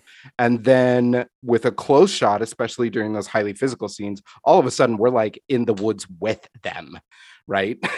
And so we're invading like a lot of privacy. But here's here's the thing there is no privacy in this little bubble that that is created by like kind of cruising culture and within that bubble is this beautiful lake it's a forest and it's a beach. Those are three locations. On one end of the beach is a man who has never come to terms with his sexuality. On the other end of the beach is a man who has come to terms with sex with his sexuality in such a toxic way that he ends the lives of people who are exactly like him and so you know like who who's the worst there? I i mean like i think i think we see the answer. But the point here is kind of it's it's it's not necessarily about like homophobia per se maybe a little bit like internalized homophobia that um michel is is acting on. But it's also it's more so the act of you know acting on his internal homophobia in a way that pops that bubble because then the detective comes in you know and that's that's like big that's what upsets people not that Mhm. someone was killed but that there was a detective in the area right and so obviously it is upsetting that people got killed but um this really is about uh, almost a betrayal of a gay community and and like you know cruising is a, a, apparently a very like sacred thing um or at least was and that that's just like a whole subculture within itself and like this is kind of speaking to the sacrilege that Michel, you know, commits in in the face of all that. So I don't know. We've got this beautiful movie. We have like it looks beautiful. We have something that's like, you know what? How about there's a naked man on screen and it's not a punchline? Uh, what do you think about that? Um, and and and also showcasing kind of the complexities of like just like is it just cruising or in these interactions that people are having especially micro interactions are they actually looking for an intimate connection as well and and it, it poses those questions um in a really beautiful but also very haunting way michel is the scariest tom selleck Oh my i've ever so seen in my sexy. life Uh, when I that saw him, I was like, he's, He's he's got a mustache. Of course, he's evil. Uh, He's Tom a Selleck. He also kind of he reminds me of Henry Cavill in Mission Impossible Six with Oh like yeah, like Yeah, a little does. bit of a beard, but then like the thick mustache. Uh, he he kind of looks French uh, Henry Cavill to me. I do think too. There's something to be it. said for the filmmaking decision of close-ups of the sex scenes, but every act of violence is like obscured or from a distance. Like the actual act when it's being committed of violence, it's it's the voyeuristic. Of course, it's from a distance. You're with somebody watching it from elsewhere. So there's something fascinating. It did remind me a lot. I was getting De Palma vibes from this movie through Yeah, a lot of the plotting Mm. and the it's the, Sure, human yeah. interaction but then it's like there's unrestrained violence just under the surface of everything like it could explode at any Mm. minute and you know and and a little bit of um uh, there's a little bit of early Cronenberg I thought in there too with the use of human form of course Cronenberg does it and morphs it and you know it goes off into different directions but Sure. uh, like especially with early Cronenberg, he did have uh, a fascination with human form, but also like locations, because a lot of his movie, especially his early work, have these shots of just like locations just as they are, and you see a lot of just the lake existing with humans coming in and out of this Mhm. place. So there's there's something. Yep. Something about that really, really grabbed me. So I'm like, okay, I like this guy. This guy's onto something that made this movie. He knows what's up. Yeah, I'd never heard of it. And Yeah. like a year ago, my husband just put it on. And so I'm watching it. I'm like, oh, wonderful. Like, hello, uncut penis all over the place. And then all of a sudden, the drowning happens. And that shot is stupendous. I guess that they used a, an actor, who, or not an actor, but like a swimmer who could hold his breath, the director says, for eight minutes in an interview. Oh, talked about it. So I was I'm so glad you said that because Oh. I didn't even register that the first time I saw it, and I was like, how did they? Did this guy swimming quickly and he like did. out of frame? But Like they, what is he mentioned that he could hold his breath for eight minutes, which I'm like, how is that even possible?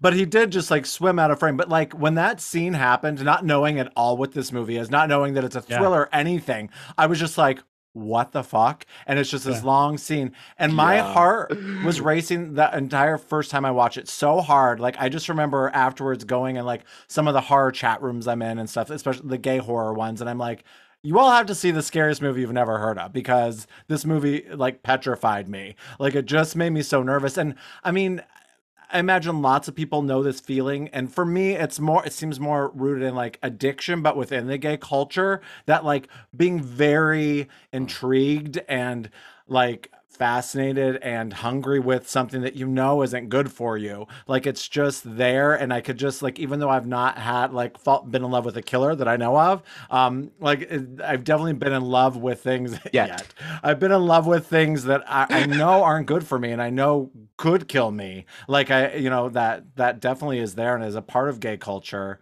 And I just I find it so gorgeous. But it's that first scene when that happens, you're just like, whoa, this movie has just taken this major shift. And then when he's like just still sitting there watching him, and you're like, why aren't you doing something? And then it just takes a whole a whole other turn. But it also feels like a play to me. Like even though like you wouldn't have a mm-hmm. lake on stage, but like it's set up in that sort of way that you're in these same sort of locations a lot of the time and you just have these really beautifully written scenes that it feels like if you could have a lake on a stage it would be a beautiful play to do. it just Hmm. kind of reminded me of a theatrical nature in that way. And like the repeating scene. yeah it's Forest there you Lake. Beach. Yeah, and Park and a parking lot. Yeah. Yeah, and there's that repeating scene of him parking lot. pulling up in his car, and it's like almost. Sometimes it's slightly different, but it's like a punctuation that's like, okay, episodically we're on to the next day now, the next, the next interaction. Mhm, So I thought mhm. that was uh fascinating choice, very meticulous construction there. real quick because someone said parking lot uh i love how henri brings up like social anxiety with, with like the idea of cruising sounds stressful to me from like an interpersonal thing and there's like some weirdos out there like some guy just only watches and just like is Jacks off, jerking off yeah. jerking off watching you guys like people you know have their own thing that they're doing and they seem to be mostly welcome but you still have henri who's like I don't know if I go over and talk to them, they're gonna think I'm weird. And it's like, do you get what the vibe is here? But like that's They're Yeah, not exactly. like, that speaks to like, okay, yeah, that like the idea of going there and just only thinking about like the social interpersonal things uh that connected to me seeing the parking. I was like the parking here is too chaotic. I'm i'm leaving the origin because the cars are too fucking disorganized. Like get your shit. like, i don't know every time i show the cars all every i'm like this is i can't handle this Now, talking about the ending, I the ending Yeah. is so fucking perfect, and it's very similar to the other one in a way. There's just like it's like this like l- my like little cliffhanger that it just like hits on.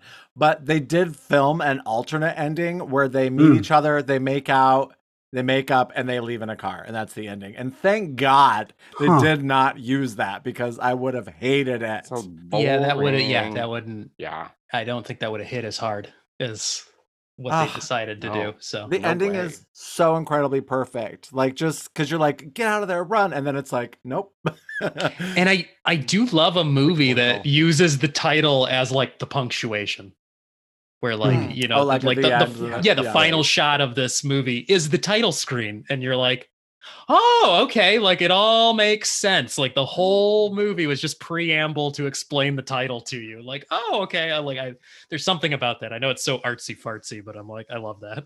The other thing is no music at all. That is Mm. so fucking cool how quiet it is. And now you say that, and I didn't notice. you didn't? Oh No, because God. I think I was so hooked, and they use the uh, ambient sound of outside, and like, because it sounds It's- like you're yeah. out there in nature with The them. lake. So it's it's it's perfect. if you watch the trailer for it, the music just like embarrasses you because it just feels so wrong. Like it's so cheesy Yeah. and dumb, and it just makes it feel like such like a different movie. Is it like goofy French music? In the trailer? No, like, is it's it like, like- an organ grinder monkey or something like that? Like music, like no. it's like cheesy, like it's like typical like Hollywoody thriller Oh. sort of music. Oh, oh, it's thriller music. I'm thinking, Yeah. I haven't seen the trailer. I'm thinking like Sony. Pictures classic, and it's just like all these like fanciful music and like making it seem like it's this Yeah. uh, lake getaway. That's what I envision, but Yeah, making it it more more thrillery. yeah, no, it's it's gross. I'm thinking of like music from Amelie or something like that. where there's, like, uh, this whimsical stuff going on.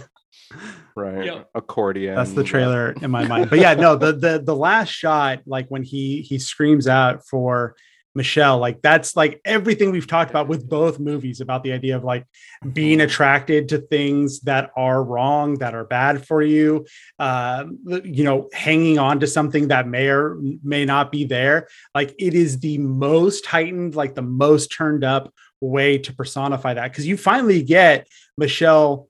uh, you know he's a murderer, but he kind of becomes a monster at the end. Like he's in his almost Jason Voorhees form in the last few minutes of this movie, and then you still have Franck like screaming out for him. It's just it's like it's like devastating to watch because you know our protagonist like there's some kind of connection I think we as the audience have to him. Like we're seeing the movie through his eyes. So you, you're kind of rooting for him even though obviously he's portraying a lot of flaws as well. And it's just like it's so deflating. It's so heavy. Like it's such a a, a big like thud of an ending of just like you just get hit like and it's not visual it's not like i said before it's not flashy it's not like doing anything crazy on the surface but if you think about like the thematic impact of it it is Mhm. just like an absolute wallop like a, a brick wall that smacks you at the end of this movie from just a couple of words from a name Mhm. And I also I, I have to add a couple things here. So first of all, I do want to say, just just to cover our bases here, that sociopath, what makes a sociopath a sociopath is their ability to mimic and convince people of human behavior and emotions. So let's not gaslight our characters here, our survivors here. Sure. Um, let's let's just also point out, like, yes, you can. Anyone can fall in love with a sociopath because sociopaths. That is exactly That's their job. what they do. That's what makes a sociopath. sociopath. Anyway, that's what they get paid to do. Um, and then I wanted to just throw in another reading into the ending here. Him standing in the dark, yelling Michel's name. I think that there's kind of a two pronged uh like approach from from Franck to do that. One of them is more of like a literary device in that obviously he's still attracted to this man, right? Like there's there's still a part of him that like wants to be near this man. But then the other the other thing is like pure survival. If he just goes wandering around in the in the woods and doesn't know where Michel Michel is, he could end up running into him and and bite the dust. So I honestly feel like he's yelling Michel's name to lure him closer to him so that he actually knows just where the hell this Hmm. guy is in like the, the darkest of nights.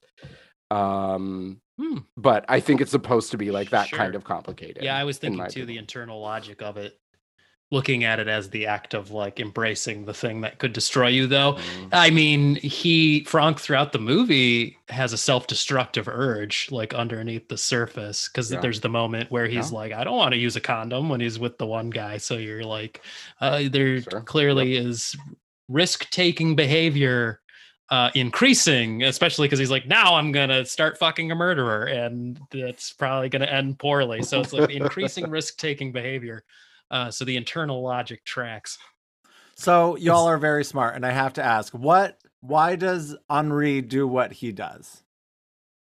Because he, he walks into it like knowing what's going to happen, right? That's how I feel, but I Yeah. don't fully understand why, and that's okay. But I want, I'm curious what you all think. I read it as sort of a uh, he's a depressed person. I think there is a level of depression to him and sort of a because he says I got what I wanted, and on some level I feel like he meant just ending it.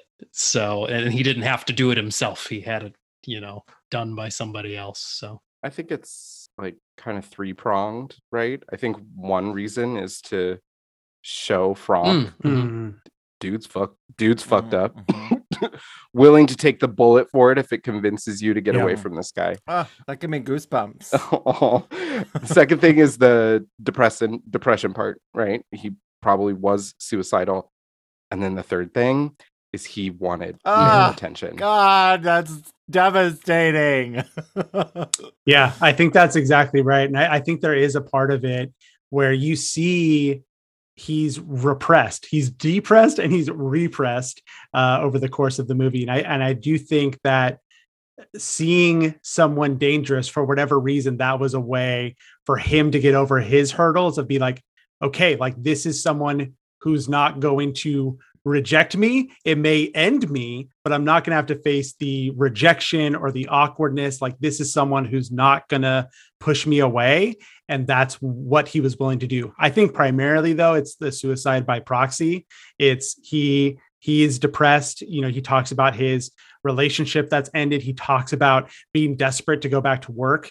That's a cry for help if there ever was one. Like that like you hear so many things over the course of the movie about where he is at kind of mentally and emotionally and i think he sees this as as kind of a way out and in a way that he doesn't have to be the arbiter himself um he he sees his way out via some other person he takes it so good. And that's another thing I love about this movie is there's so many re- Mhm. ways to read into things too. There's always something. well to, there. to that point like different readings of it there was something that didn't occur to me i think i read it on a Letterboxd review where they were talking about this movie that very obviously depicts cruising culture and then people die suddenly and they, they took it to be like a, a commentary on aids of see like having these these men in this community being able to express themselves interact with one another and then suddenly they're just gone like quickly and violently and they don't understand and they don't know why and that that's how they took and it, that didn't come to mind to me uh, honestly uh, in either viewing but I can see someone having that res- that response or, or bringing that that to it. I think there's that doesn't click with me because uh like giving someone a like do you know what i'm trying to say? Like there's a murderer and then there's an, i- the existence of Right. aids right? You I know like intent there seems to be like a little I don't see that as the what the makers of this movie uh, set out to do, but I think someone kind of brought something right. To no no it no. that maybe isn't there, but Yeah. I think that but where I'm getting at is I think the movie does invite interpretation, even though some of them may not make as much sense as others. I think it, it it invites you to come in and and certain things will be more prominent to you, certain things will kind of fly under the radar. Um, like you like you said, watching it several times, like different things come to mind. I think it invites kind of looking at it from different perspectives. Um, like all art and some people will have a real off the wall but you know that's that's your personal experience that you bring to Yeah. it so totally. Yeah, it's a gorgeous film though, and highly encourage it. I didn't have the like heart rate going super high the second time watching it. I was just more in awe of it, quite honestly. But that first watch was Yep. just like like an experience like I hadn't had in so long. Like just that that ride it took me on that Mhm. thing where you have no idea that's where you're gonna go, and then oh fuck, that's where you're going, and that's where you are. That's, That's where, where I you went. I went there well, this is um a first on here, but out of five ejaculating penises. How many would you give Stranger by the Lake? Jeremy, I'm going to start with you this time. um so this rating will also come with a disclaimer because i feel like this is a movie that i hadn't come Thank you. come i'm coming on the disclaimer right now um it, it gave me a similar experience that I had to watching Ari Aster's work for the first time, Hereditary or Midsommar, or um, I'm trying to think. I had another movie that I always go to. Oh, Possession. The first time I saw that, where I'm like, it's very good, but I felt like I was hit by a train because of like the emotional impact of the thing. So I obviously am going to rate it well. I'm giving it four um, but over time, I'm sure it'll it, I'll probably retroactively go back and be like, it's a five star movie. What the fuck was I thinking? You know, something like that. So it, it, it yeah, ticks so up. I think I think up. that's where I'm going to land right now as I'm processing, uh, and then I'll probably rewatch it and it'll probably continue to go up on rewatches. So and what about you, Ian? I've never come across a half Come. ejaculating penis in my life, but I'm about to give it four and a half ejaculating penises out Yeah. of five. I think you can I think you can do a half. You know, Yeah, you can, you take a can. half. It's possible. Yeah, yeah, half you can. penis or half Yeah. ejaculate? That's the question. Um, right, I know. both. Both. Christian? Yeah, I mean, on this scale, I want to go the full five stars just because of this the scale that we're working with. But yeah, I'm also at a uh, four and a half ejaculating penises out of five, whatever that uh, looks like, and send me the pictures. Um, uh, this I'm I'm pretty stingy. Like I said, masterpiece. I'm still not going the full. I've rated everything I've ever seen. I've given less than 100 movies five stars. So four and a half for me is like absolutely rave. I'm going out of my mind. Uh, You give this is- fives freely. So I'm also going four and a half. So I'm right there with um the two of you. And Jeremy, you'll get there one day. Yeah, sure. And I'll I'll I'll it'll be a news brief on a future episode where I'm like this just in, I've breaking Breaking my news. rating. Well, we have one more. Scare of approval. Right. So thanks for the double fisted scare of approval, gents. It's what we it's, live for. fits the bill. Well, thank you so much. This might be our longest episode ever, and I'm all for it. I love it. Yes. Tell everybody how they can find you, both your show and um, however else you want them to follow you. um, I'm in the park every night.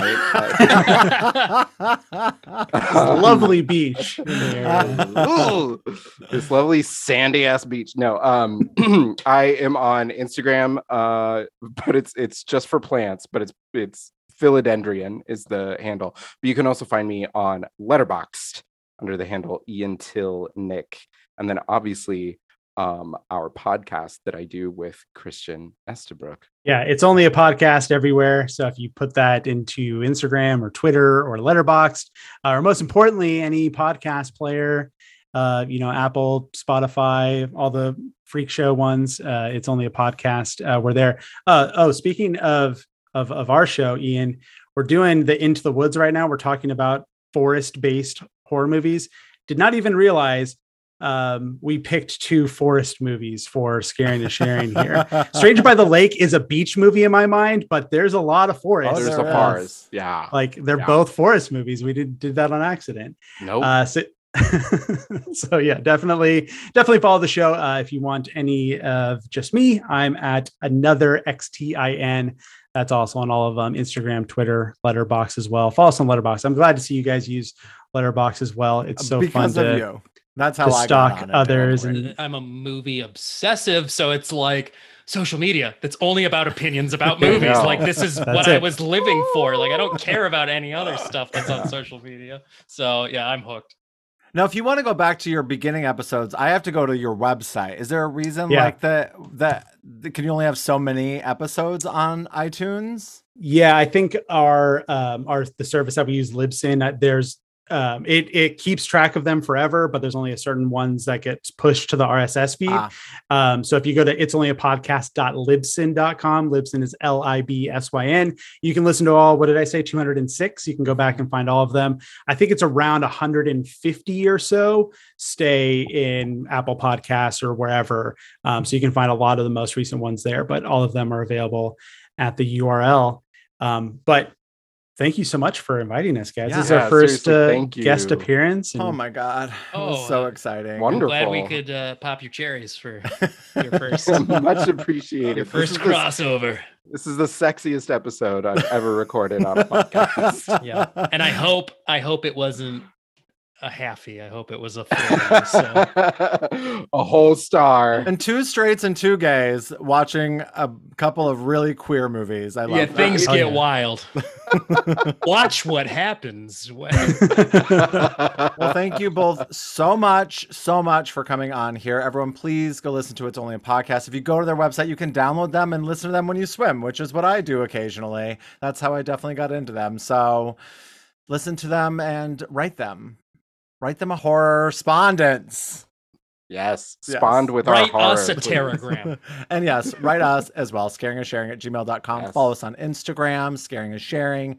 And thank you so much for coming again, gents. And uh, keep talking about scary movies. Because scaring is sharing. and um, hail Paimon, everybody. And remember, guys, evil dies tonight. And Ian, will you take us out with your little closing as well, even though it's not your podcast? Sure. And remember to keep from fainting. Just keep telling yourself it's only a podcast, and scaring is sharing. I love it. Thank you. Nailed it. Bye. Scaring is sharing. Scaring is sharing.